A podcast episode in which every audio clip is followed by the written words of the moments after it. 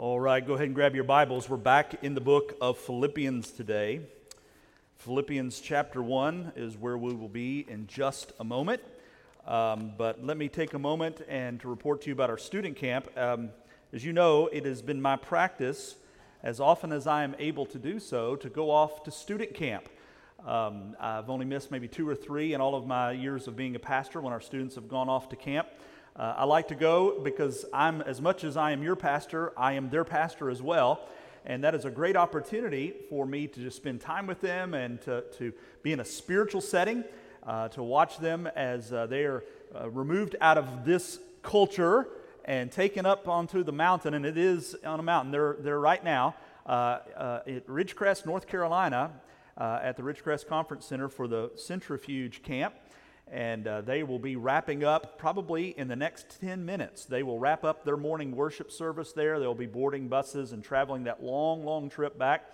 Um, but it's good for me to be able to go. I get to spend some time with our, our student leadership and uh, some of our parents, and uh, who also go as chaperones, and uh, to watch the interaction of our, our student leadership and our next gen leadership uh, with these students as uh, they are processing uh, the word, processing the times of worship, allowing the, the word to, to press in in them. When the world is sort of removed, you know, we, we, when we're here in this place and they're with their friends and in their homes and uh, in, in the culture, uh, it's sometimes hard for them to clear out all of the clutter and to hear from the Lord.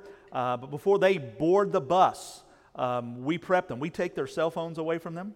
And, uh, and so they basically pretty much have one another, they have their leadership, uh, they have the word, and uh, it allows the Spirit to pour in them uh, over a few days. So I'm going to encourage you to pray for these students who have been away. Uh, they'll be traveling back today, but not just for their safety, though we need to do that, but also to pray about their re entry back into this world. And not just the next few days, but school starts very soon. And some of the greatest pressures that they face uh, are, are not you know, how to live for Christ in the days right after camp. It's how to live for Christ once school begins. And they get back around their friends who are not following after Jesus and the pressures and the influences uh, that come from this world. And so I, I would challenge you to, to pray for them. There have been decisions made this week. We've had some young people come to know Christ, praise the Lord. Uh, we've had some that, that have uh, felt uh, God speaking into their lives. Uh, they'll come back all excited, but, and that's what we call the camp high, right? But sometimes you got to come back off of the mountain. And uh, living for Christ, not on the mountain, but in the valley, uh, is where, it, where it's at. So pray for them and pray for their journey. Now, speaking of journeys, I almost didn't make it back to you. Um, I flew yesterday, attempted to fly yesterday, uh, since I had a, uh, a, flight issue a few weeks ago, a flight cancellation that prevented me to be back after the Southern Baptist Convention. I was determined uh, to be with you today. Uh, but I have been anxiously watching the flights uh, out of Charlotte or out of Asheville, North Carolina to Charlotte and Charlotte to Gainesville, and uh, and it was starting to look dicey with all the cancellations that were happening uh, I figured out that if the, my, my, the plane that I was going to fly on, if it would come out of Charlotte on time, then everything would be fine. I would be able to catch my flight out of Asheville, go to Charlotte, from Charlotte to, to Gainesville, and all would be good.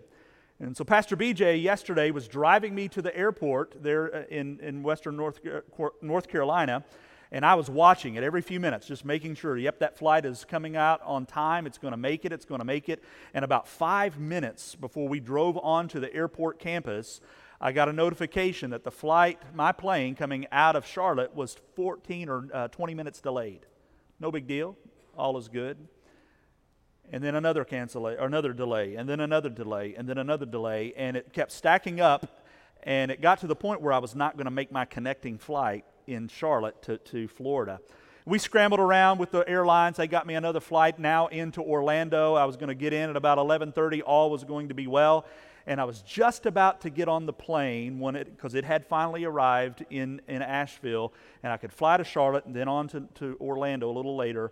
And then I got another, another notification that the airline had routed me through Miami. Oh, it's okay. It was okay. I was going to get to Orlando. I got to Miami and then to Orlando at 8 o'clock this morning. That's where the O comes in, right?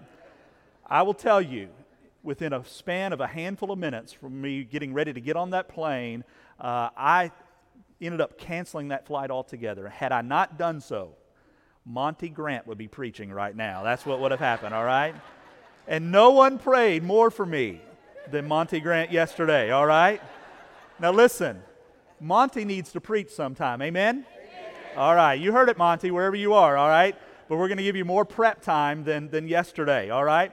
And praise the Lord, I was able to book another flight on another airline, and with the Lord's help and a few others, I made it into to Ocala last night at 2 in the morning, all right? And I went to sleep at 3, so I am operating on coffee and jet fumes, all right? So pray for your preacher today and be a little, a little accommodating, if you will.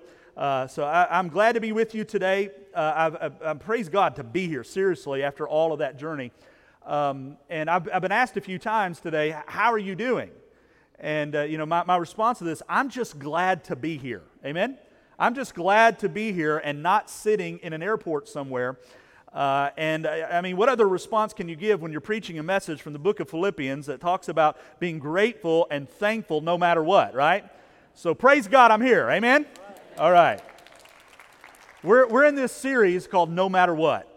And it's a reflection on Paul's letter to the Philippian believers uh, a group of people who were, who were facing some trials and tribulations. Paul himself had his own issues uh, that he was dealing with, and yet he's writing to them to encourage them uh, to, to, to press on, uh, to not be discouraged, but to be grateful and to rejoice, and always to rejoice. In fact, throughout this book, you'll see a number of times where he is using the word joy or rejoice or rejoicing and uh, encouraging these believers to not give up hope.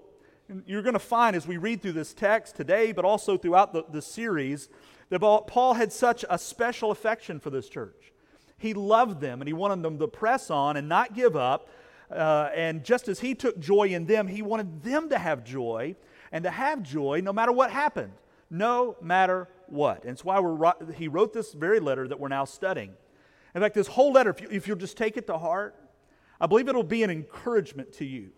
You may not be in the same circumstances that the Philippian believers were in when they received this letter, but you've been in your own set of circumstances.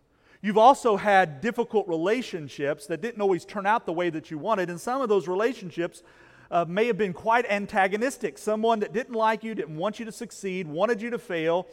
And when that's happening, or you're going through some kind of trial or tribulation, it's hard to be joyful. It's hard to be grateful for it. And yet, this letter encourages us to do that no matter what we face. And so, this message, it's a challenge today for you to continue to do that, to continue to be thankful, to continue uh, to be joyful, to continue to walk with Christ and to trust Him, even when circumstances aren't ideal or when people aren't kind to you. And so, without going any further than this, I want us to just read today's text. Can we do that? If you'll open up your Bibles, we're going to begin in verse 12 of Philippians chapter 1. We're going to read down to the first half of verse 18. So if you have your place in Scripture, why don't you go ahead and stand with me? If this is your first time with us today, you, you know, we, we stand and sit quite a bit here, but the reason why we're standing at this moment is because we believe that this is God's Word. This is no ordinary book, folks. This is God's revealed Word to you and to me. And so we stand in the honor of the reading of it in this moment. And here is what the Apostle Paul writes He says, I want you to know, brothers, that what has happened to me has really served to advance the gospel, so that it has become known throughout the whole imperial guard and to all the rest that my imprisonment is for Christ. And most of the brothers, having become confident in the, in the Lord by my imprisonment, are much more bold to speak the word without fear. Some indeed preach Christ from envy and rivalry, but others from goodwill. The latter do it out of love, knowing that I am put here for the defense of the gospel. The former proclaim Christ out of selfish ambition, not sincerely, but thinking to afflict me in my imprisonment. What then? Only that in every way, whether in pretense or in truth, Christ is proclaimed, and in that I rejoice. Let's pray. Lord, it is with thanksgiving that I pray for our students and the leaders and the, the week that they have had. going away to be spiritually in, encouraged and revived, and we pray for them. We pray for their safety in travels, but also, Lord, that we pray that what has happened upon that mountain will have lasting uh, uh, uh, impact and effect. The Lord, they're not just coming off of that mountain to try to be better, but that, Lord, that they're coming off of that mountain to be deeper in love with you. And so we pray for them in their journey, both physically and spiritually, throughout this day and throughout the next few weeks and on into the school year. And we pray for a sweeping spiritual movement among our students. And Lord, may it be that we look back and we, we can account for it, for their willingness to just get away and to yield themselves to you.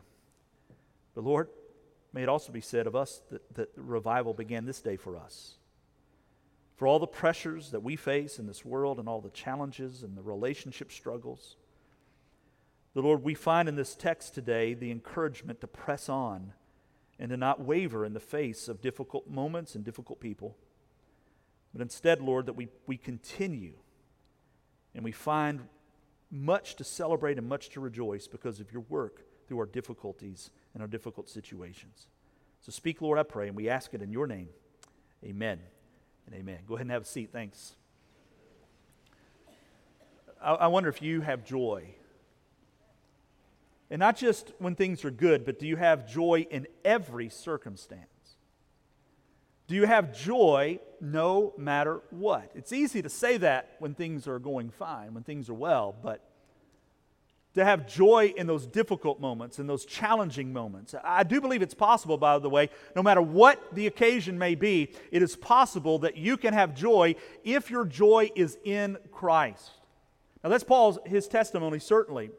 If you remember that Paul, who is writing these words to the Philippian believers, was himself in a pretty bad predicament. We learn this at the end of the book of Acts when he was under arrest, having been falsely accused. He's been taken away from Israel, taken away from his home. He's far, far away. And at the time of his writing of this letter, he is uh, suffering uh, incarceration. He cannot go anywhere. A, uh, he's under house arrest. It's not the worst kind of jailing, but it is a, a, difficult situation. A few people can come and visit with him, but he can go nowhere, so his ministry is greatly restrained. Meanwhile, as Paul is being detained, there are other Christian leaders who were taking advantage of the situation. These are not people that were for Paul, these were people who were against Paul.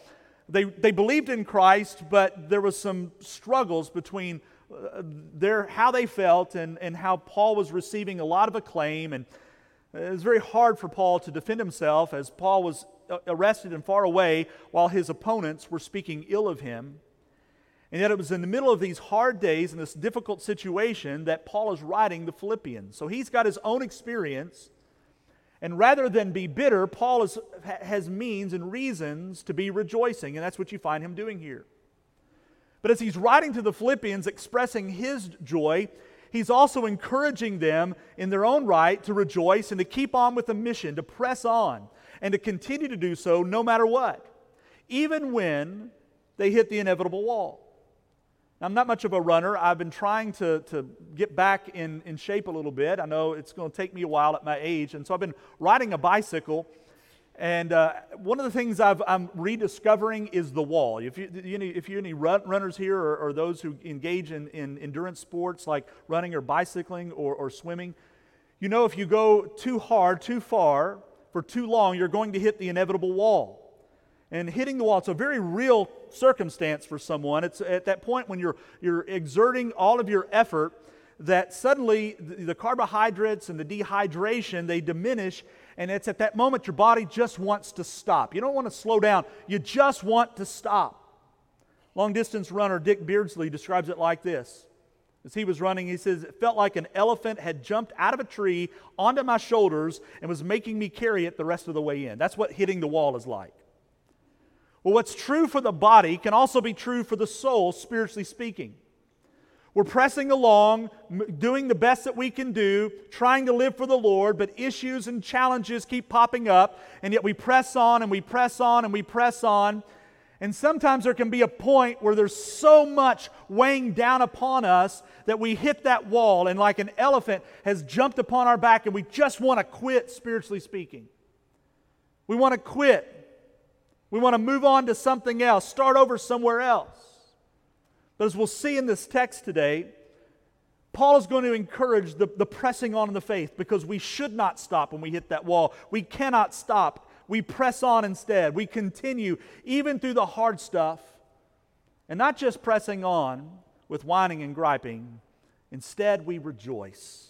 That's what Paul is going to be encouraging us to do here as we look at this portion of his letter, encouraging us to continue on in at least a couple of ways. We continue when things are tough, but we also continue when people are rough. In fact, I could really have broken this up into two different messages today, but these, these, the front half of this section of scripture we've read and the back half really go together. And so, sort of look at today's message as two mini sermons. And as Pastor Danny has said, you've never preached a mini sermon in your life, but I'm going to do my best to preach two of them today, all right? So let's consider the first mini sermon, and, and I would entitle that uh, this Continue When Things Are Tough.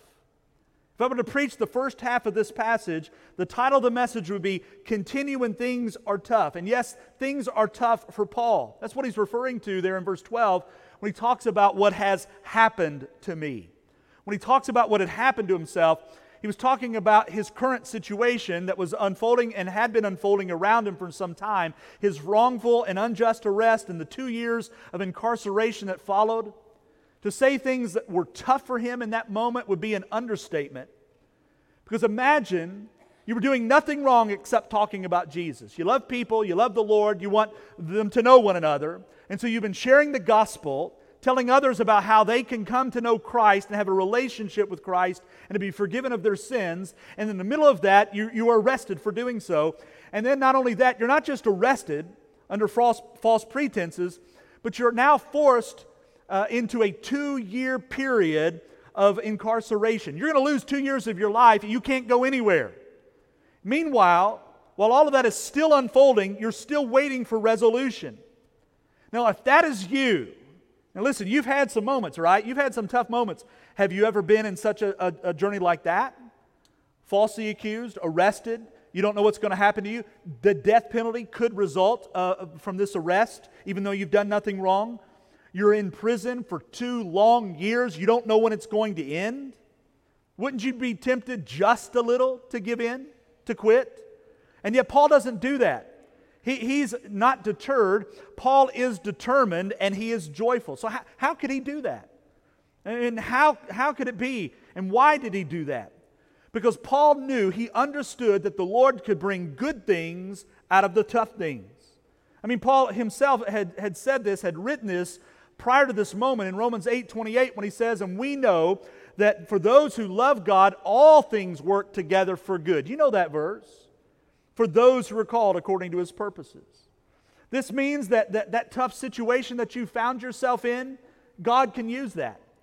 As hard as it may be for you, God can take the bad and he can turn it to good. How, you may ask? Well, for one, he could use it as an opportunity to spread the gospel. That, that's how Paul saw it as an opportunity. Look there at verse, two, at verse 12. He said, I want you to know, brothers, that what has happened to me has really served to advance the gospel. So, Paul's imprisonment, as bad as it was, Paul saw that, that it had given him an opportunity to take the mission, to take the gospel to places that he had previously not been able to take it before. As he puts it, it really served to advance the gospel, he said. Here's a truth that we often forget, but we should never forget this. Our God is sovereign. He can do what He wants to, He can make it happen. He is in control of all things, and nothing happens that is without purpose, even the tough things. Uh, see what he writes there in verse 13. Paul says this so that it has become known throughout the whole imperial guard and to all the rest, to all the, the rest of the guards. The imperial guards that Paul was referring to were the people that Paul now had access to because he was under imprisonment uh, under them, but they were an elite group. Sort of, you can sort of see them as a hand-picked, specialized military force. It would sort of be like mixing the Navy SEALs with the Secret Service because they were highly trained as military uh, personnel, but they were also serving to watch over and to protect Caesar. So they, these, you would see these the, as the best of the best. And typically they would serve Caesar for 12 years, and then many of them would then go on beyond military life, beyond their imperial guard term, and become influential leaders uh, in the Roman society, like generals or public officials or ambassadors or even business leaders. Now, I want you to think of this. Paul is not from Rome, though he is Roman. He is not from Rome. He is living uh, far farther uh, east, uh, hundreds and hundreds of miles. But under what circumstance would the missionary Paul be normally given access to people like the imperial guard? Not many, I suppose. But because Paul had been arrested and was incarcerated for two years, two long years, do you think Paul shared the gospel with these imperial guards along the way? You better believe he did. He had opportunity after opportunity after opportunity to spread the gospel to some whom he would have never known otherwise. I say that and remind you this for this reason. You may be going through a most difficult time right now. Maybe you've lost a job. Maybe uh, someone is running you down behind your back. Uh, maybe perhaps you were passed over for, for a promotion or maybe uh, cut from the, a, sport. Uh, maybe forced to move to a new city. Whatever the circumstance may be that you're going through, could it be that God has a, is and has allowed that circumstance to happen so that because of how you handle it and the position that He places you in relation to other people, He has done so so that the gospel can spread to where it was never going to go before? We've told you over and over again about Jennifer's mother and how her, she died with cancer at the age of 48 and, and what a difficult and tough time, a very tough season for us as we journey through it uh, for us all. But let me tell you one good thing that happened. We were trying our best to see the good uh, of her illness and her inevitable death. At her funeral service, I was able to share her testimony. And uh, she set me aside in a room a few months before her, her, she passed away and very clearly articulated to me how she came to know the Lord. She said, I want you to tell people how I came to know Jesus. Well, as I was sharing the gospel in that, in that funeral service, uh, Jennifer's mother, who had been for years a lunchroom lady at the local elementary school, there were a lot of kids that she loved and had poured into. There was a boy there who was in attendance that day that heard her testimony and thereby heard the gospel and trusted Jesus Christ that day. Now, would that child have heard the gospel otherwise? I don't know. Perhaps. But what we do know is that in that circumstance, her death and the testimony of how she handled her illness gave testimony, provided an opportunity for the gospel to be shared.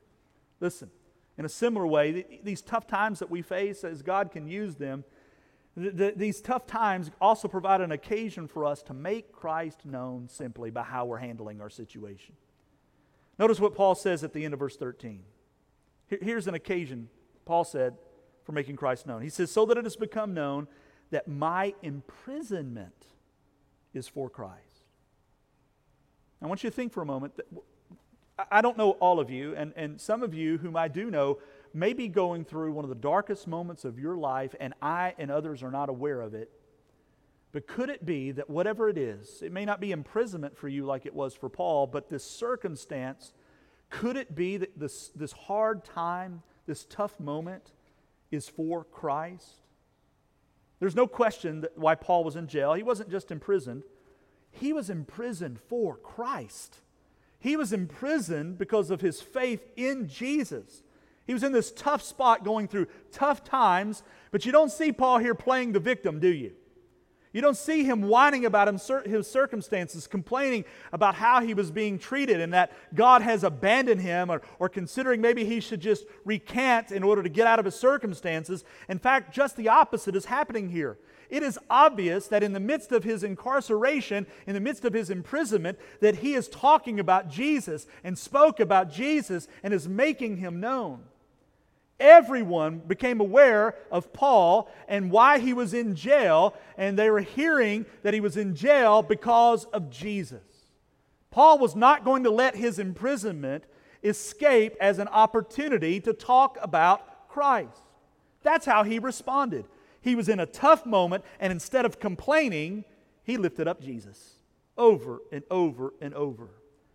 Friend, let me tell you, how you respond to those tough moments in life, no matter how difficult they may be, no matter how deep the hurt, says a whole lot about your heart. It says a whole lot about your relationship with Christ, but it also says a lot about your heart for the gospel. So let me tell you, when, when those tough times come, are you busy playing the victim? Are you busy whining about your circumstances, or do you see it as an occasion to point people to Jesus, to talk about Jesus? It's been some time ago. I, I came across a blog. Blogs are not as popular as they used to be, uh, but it was a, a, blog called Don't Waste Your Cancer. It was written by a, a, a girl, a young lady by the name of Libby, who at the time of writing this was 26 years of age. And she, she had been married for three years and had given birth to her first child just three or six months uh, beforehand. In fact, her child was six months old when she wrote what I'm about to read to you from this blog. Her, her husband, Justin, um, was in the ministry. He worked for a, a, a Christian evangelism ministry toward young people, uh, toward teenagers. And uh, she had found out just a few months before uh, that she had this cancer. And so the blog was all about how she was wrestling with it. And I just want to read a, a portion of her words from this, this blog. Here's what she wrote, and this is in the middle of her cancer. She says, I'm supposed to be sleeping, but I cannot stop thinking about this, so I had to write it down. For the first time today, I got anxious about this blog. It's only existed for three days, and it appears that a good amount of people are, are already reading it, which is cool, but also weird because I, I may not know you. But as I was thinking that tonight, I felt assured that Jesus is using this. He has to, or all of this is a waste. My cancer, that is, it's a waste of time and energy and lots of money and me missing time out with Ava, her daughter. Like when I got home and, wanted so desperately to hold her, but I couldn't really because my neck hurt so bad and I'm so nauseous, so I had to hand her back to Justin. But then she writes this This will all be worth it. Every second of it if Jesus does something big with it. He will, though. I have to trust it. Then her husband, Justin, wrote this on her blog.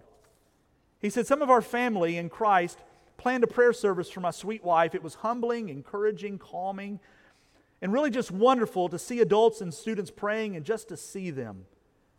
And he said, Worship made this about Jesus and not Libby. And I think that made her so happy. Tonight was a great night for the Lord. Libby says, Don't waste your cancer. But if you were to have a blog, and it's not about your cancer if that's not your struggle, but there's something else you're dealing with, perhaps the Lord would inspire to write this Don't waste this tough moment that you're in. So, what you're going through is worth it. You may not feel like it in the moment, but whatever you're going through at this moment is worth it because every second of it, Jesus can do something big with it. So just make sure that you're making Christ known as you suffer, as you deal with it. There's one more reason to continue in this first mini sermon, and, and it's this. The reason why you want to continue when things get tough is because it's a means to embolden others. Look at verse 14. He said, Most of the brothers, having become confident in the Lord by my imprisonment, are much more bold to speak the word without fear. You know, between the imperial guards that Paul was sharing the gospel with, but also the rest of the guards, Paul had a pretty big audience surprisingly so, even though he was confined in his circumstances. But that wasn't the only audience that was observing Paul in that moment. There was a much broader audience that was watching Paul from afar and what he was going through.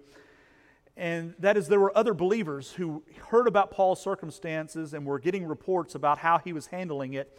And so you have this host of other believers watching from afar, watching Paul as he was journeying down this path of difficult and tough circumstances. And remember that as Christians, that they had the very same calling that Paul had, which was to share the, the gospel and to make Christ known. But if they did so, as Paul was doing so, they too could face persecution. So, what if they had been watching Paul and watching his reaction to things, going through all of those challenges, but Paul had responded differently than he had actually responded? What if he had been complaining about his mistreatment?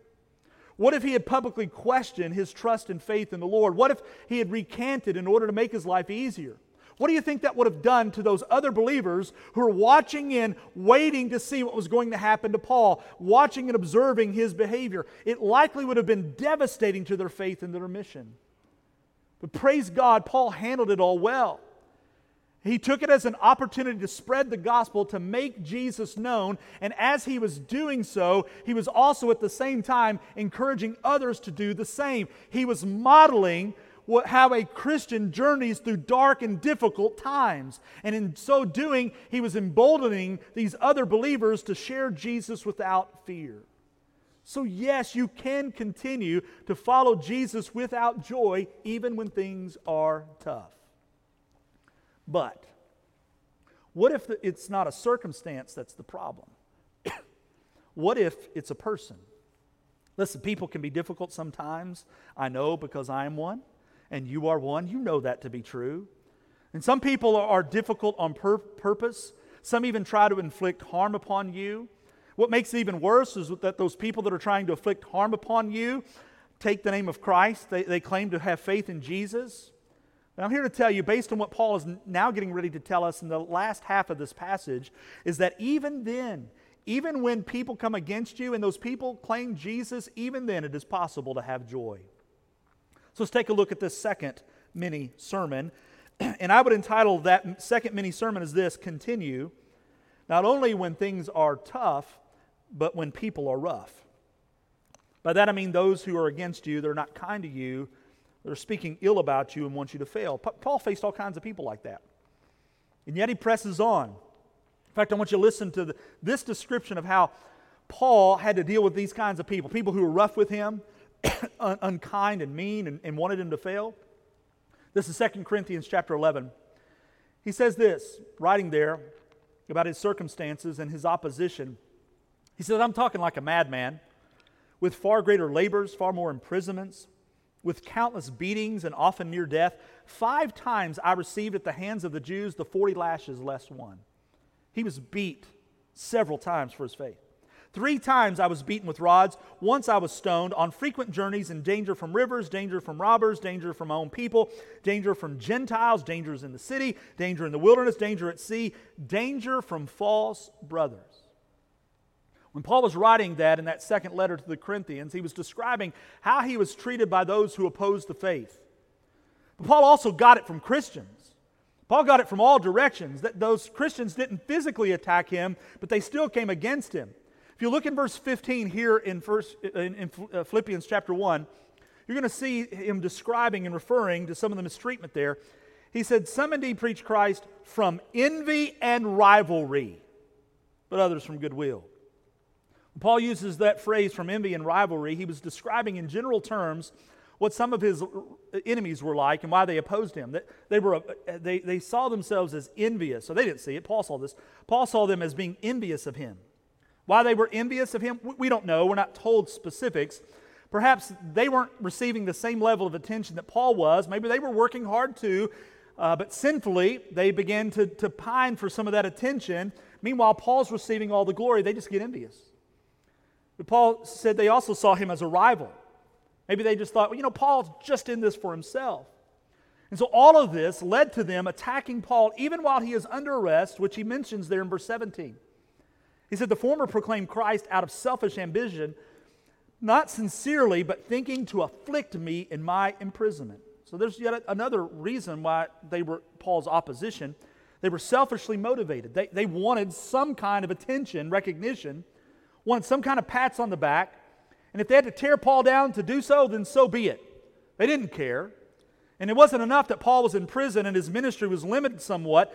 They're now dogpiling on him, doing things to afflict him while he was uh, under arrest. And I'm going to tell you, I, am not Paul. I strive to be, I, I cannot be, because if I, were, if I had been Paul, if I were in his shoes, I would have been more than a little miffed. I would have wanted to lash out and lash out against them. Listen, life and ministry is hard enough as it is, but have someone to attack you, uh, to, to uh, attack your character, especially someone who's supposed to be on your side, another Christian, that's just unnecessary. And listen, the, the greatest joy robbers may not be a circumstance, it comes from a person. And it wouldn't be a surprise if that person who's robbing the greatest joy from you is someone who claims to know Christ. Listen, I, I, I have, I, I, know that uh, the, the, the deepest cuts, the deepest wounds always come from within, from within the body of Christ. And it can just sap, sap your joy. And I'm going to tell you, for me, I'm not going to lie, it's hard for me when another brother or sister maligns me or, or uh, uh, ascribes motives to me that are, that are not true.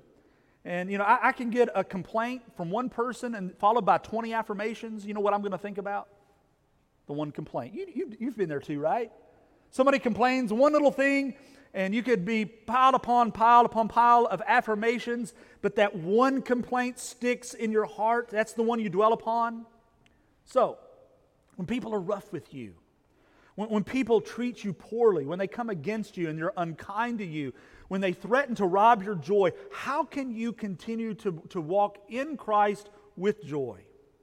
Well, assuming you've done all that you can to bring reconciliation, how do you do that? Well, it won't be upon dwelling upon the negative and upon dwelling upon those who oppose you. Here's what I, I believe Paul's going to encourage us to do that is to, to lean into those who are with you and who are for you. Yes, there may be somebody who comes against you, but don't ignore those who are on your side, who are there for you and building you up. In fact, I would say Paul suggests that you lean into like minded people, which is what he did. Again, remember, Paul's under house arrest. He's not free to continue his ministry as he did before. He's doing the best that he can under his circumstances, taking the opportunities that are coming to him. But others stepped up and stepped in in his absence, and the mission continued beyond him and his ministry extended beyond his prison cell. And yes, he had these opponents who worked against him. They were those that, that Paul is saying they preached from envy and, and rivalry. But Paul also takes note of those who are working with him. Look at verse 15. He said, Some indeed preach Christ from envy and rivalry, but there are others, and those others from good will.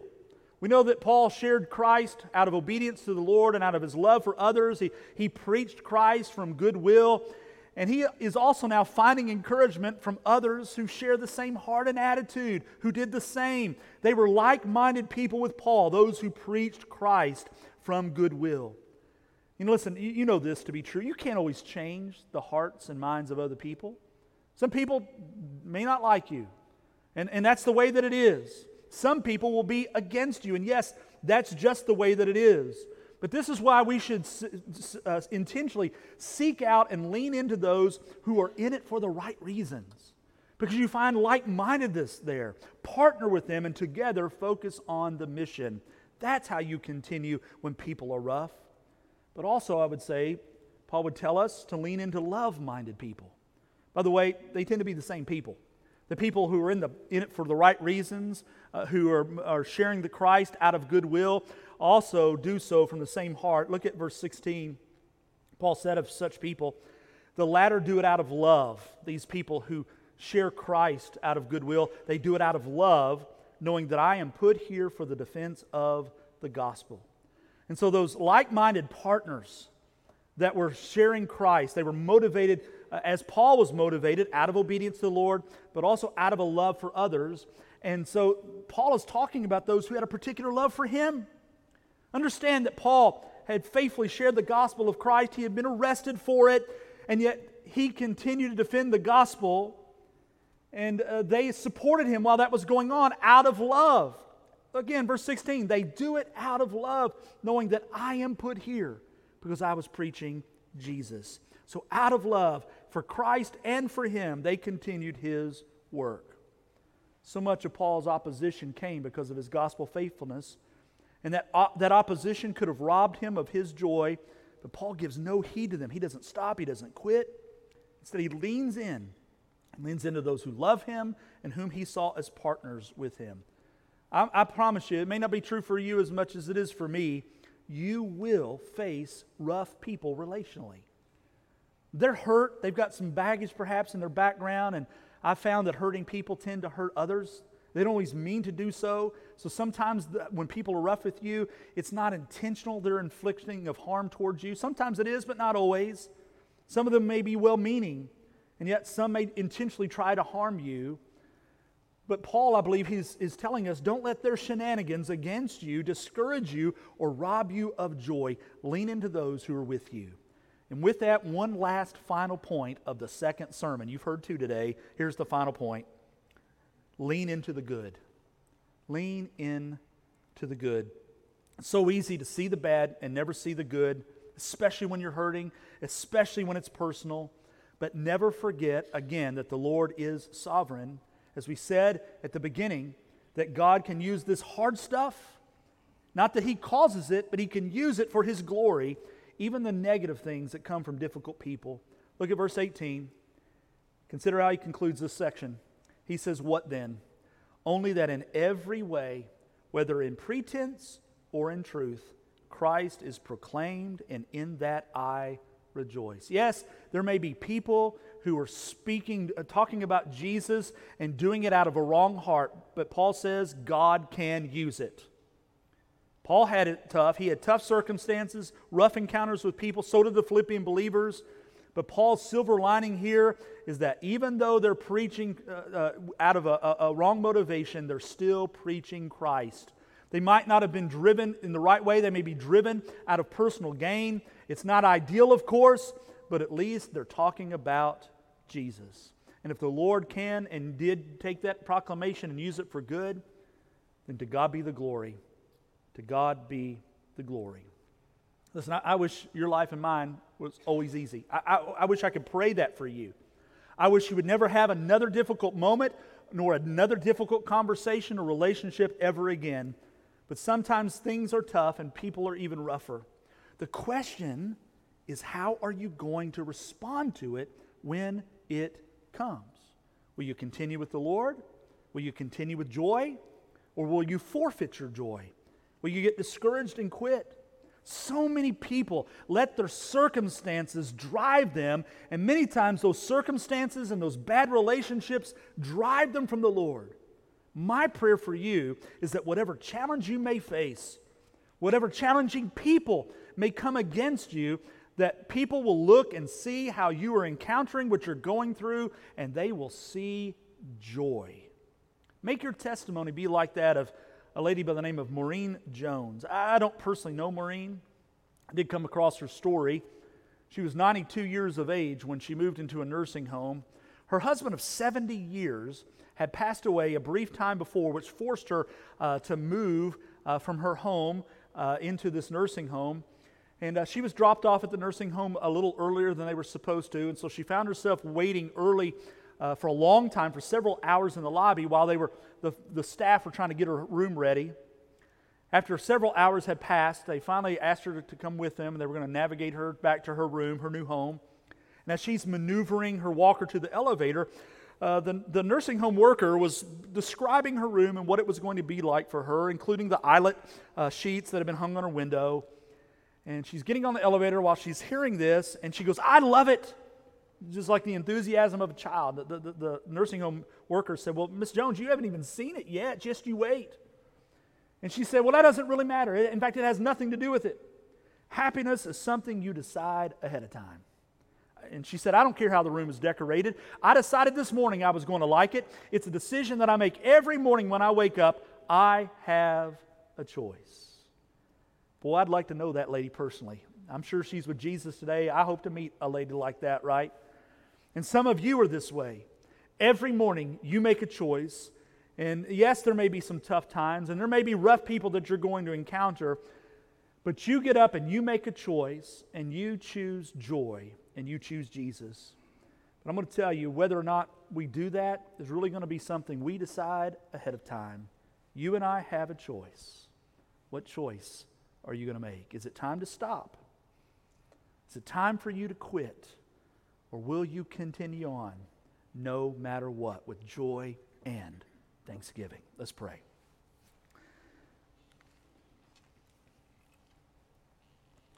Lord, I as often is the case, I have no idea who this message is for and to what ends you intend it. And it may be, Lord, that there's someone right in the middle of the fire.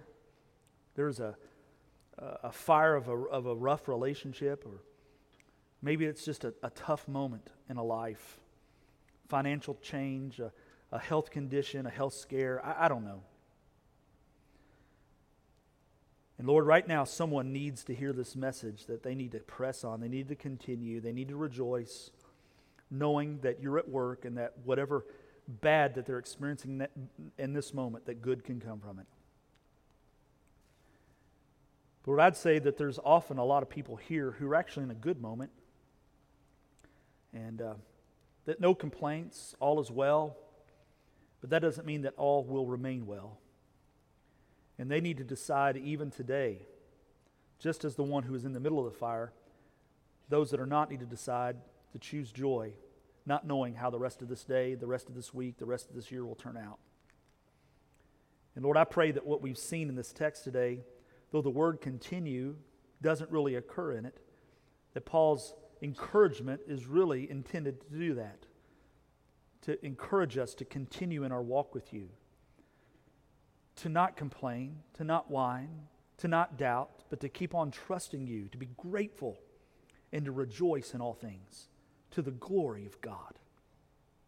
And so, Lord, whether it is now or some future date, may this, may this truth be embedded into our hearts and minds so that in the moment of needing, we will do what is right and we will choose joy. And Lord, I pray for those who are here today that have no basis yet in joy because they do not know you. Lord, if there be someone here today who has not yet trusted you as Savior and Lord, that today be the day of their journey of joyful service begins. So it be, we pray and ask. In the Lord's name we pray it. Amen.